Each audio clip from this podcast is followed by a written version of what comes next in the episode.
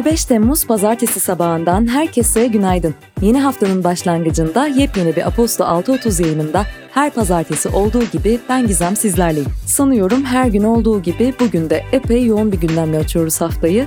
Ancak gündeme geçmeden önce şimdiden hepimiz için harika bir hafta olmasını diliyorum. Bugünün bülteni daha daha destekleriyle ulaşıyor. Bize her zaman dahasını sunan Coca-Cola, daha daha uygulamasıyla milyonlarca hediye kazandırıyor. Ayrıntılarsa bültende. Haftaya başlarken Salı gününde TCMB konut fiyat endeksini açıklayacak, Rusya Dışişleri Bakanı Lavrov Afrika'yı ziyaret edecek, Suudi Arabistan Veliaht Prensi Muhammed Bin Selman, Yunanistan Başbakanı Kiryakos Mitsotakis ile görüşecek. Çarşamba günü FED faiz kararını açıklayacak. Perşembe günü TÜİK Ekonomik Güven Endeksini açıklayacak. Cuma gününde ise TÜİK dış ticaret ve turizm istatistiklerini yayımlayacak. Piyasalar ve ekonomi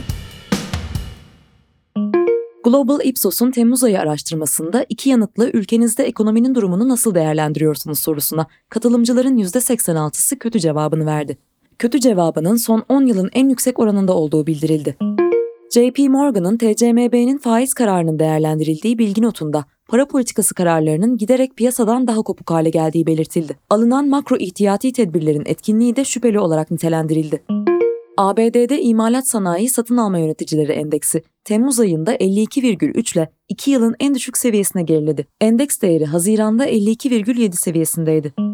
Rusya Merkez Bankası politika faizini beklentilerin üzerinde bir oranla %9,5'ten %8'e indirdi. İş Dünyası FIBA Perakende'nin İspanya merkezli giyim zinciri Mango'nun Rusya'daki 53 franchise noktasını devralmak için görüşmeler yaptığı aktarıldı. American Association of People with Disabilities ve Disability IN'in araştırması engelli çalışanlar için en iyi iş yerlerini sıraladı. Buna göre engelli çalışanlara yönelik kapsayıcılık anlamında örnek uygulamaları olan şirketler arasında Amazon, Sephora, Twitter, Goldman Sachs, Google ve Starbucks yer aldı. Coinbase'in eski bir yöneticisi, platformda listelenecek tokenlar açıklanmadan önce yakınlarına bilgi sağlayarak 1,5 milyon dolarlık gelir elde etmekte suçlandı. ABD Adalet Bakanlığı'nın kişiye dava açmaya hazırlandığı bildirilirken, Menkul Kıymetler ve Borsa Komisyonu da söz konusu tokenlardan 9'unun kayıt dışı menkul kıymet olduğunu belirterek dolandırıcılıkla suçladı. Snap ikinci çeyrekte geçen yıla göre %178 artışla 422 milyon dolar net zarar açıkladı. Hyundai hakkında ABD'deki Smart fabrikasında çocuk işçi çalıştırdığı gerekçesiyle düzenleyiciler tarafından inceleme başlatıldı. Volkswagen Grup CEO'su Herbert Diess, Ağustos ayının sonunda görevinden ayrılacağını duyurdu. Ford'un elektrikli araç planlarına odaklanma ve 2026'ya kadar işletme maliyetini 3 milyar dolar azaltma hedefi doğrultusunda 8 bin çalışanı işten çıkaracağı aktarıldı. Politika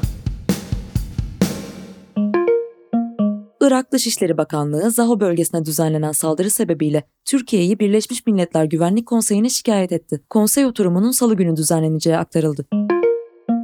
24 Temmuz basın özgürlüğü için mücadele günü dolayısıyla açıklama yapan Türkiye Gazeteciler Sendikası Genel Başkanı Gökhan Durmuş, 24 Temmuz sansürün kaldırılışının yıl dönümünde üzülerek söylüyoruz ki Türkiye hala ağır bir sansür ve baskı kıskacının altında gazetecilik faaliyetlerini sürdürmeye devam ediyor dedi. Manisa'nın Soma ilçesinde maden ocağının özelleştirilmesine karşı çıkan işçilerin eylemi sürüyor. Ankara'ya yürüyerek eylemlerini devam ettirmek istediklerini belirten işçilerden biri, madenin tam üretim aşamasına geldiğinde özelleştirildiğini ifade ederek 17 yıldır vermiş olduğumuz emeğin karşılığını almak üzereyken siz almayın, bırakın özel sektör alsın. Böyle bir mantığın karşısındayız dedi. Rusya Dışişleri Bakanlığı Sözcüsü Maria Zahorova, Ukrayna'nın Odessa limanına düzenlenen saldırının Rusya ordusu tarafından gerçekleştirildiğini açıkladı. Zahorova, limandaki askeri geminin imzalanan tahıl anlaşmasını tehdit ettiği gerekçesiyle vurulduğunu öne sürdü.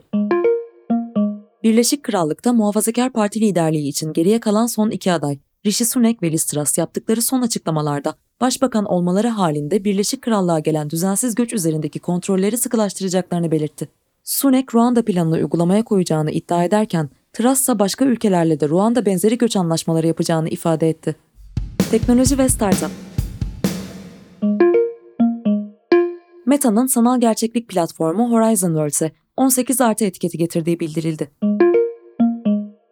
YouTube, ABD'de bazı eyaletlerde kürtajın yasaklanması sonrası artan güvenli olmayan kürtaj yöntemlerine ilişkin talimatları içeren veya kürtaj güvenliği ile ilgili yanlış iddiaları teşvik eden içerikleri platformdan kaldıracağını duyurdu. Google arama motorunun Ukrayna'daki Luhansk ve Donetsk bölgesinde yasaklanacağı bildirildi.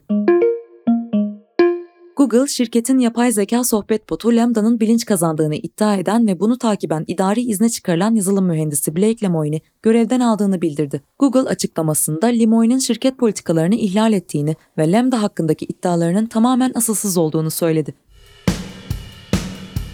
Spor A milli erkek basketbol takımının 2023 Dünya Kupası elemeleri ve 2022 Avrupa Şampiyonası için 24 kişilik aday kadrosu açıklandı. U17 Kızlar Avrupa Voleybol Şampiyonası final maçında Türkiye, İtalya'ya 3-1 mağlup oldu ve turnuvayı ikinci sırada tamamladı. Günün hikayesi Bugün günün hikayesi başlığı altında Türkiye'nin tapusu Lozan Barış Anlaşması 99 yaşında isimli yazı karşılıyor bizleri. Dilerseniz bu yazı bugünün bülteninde sizleri bekliyor.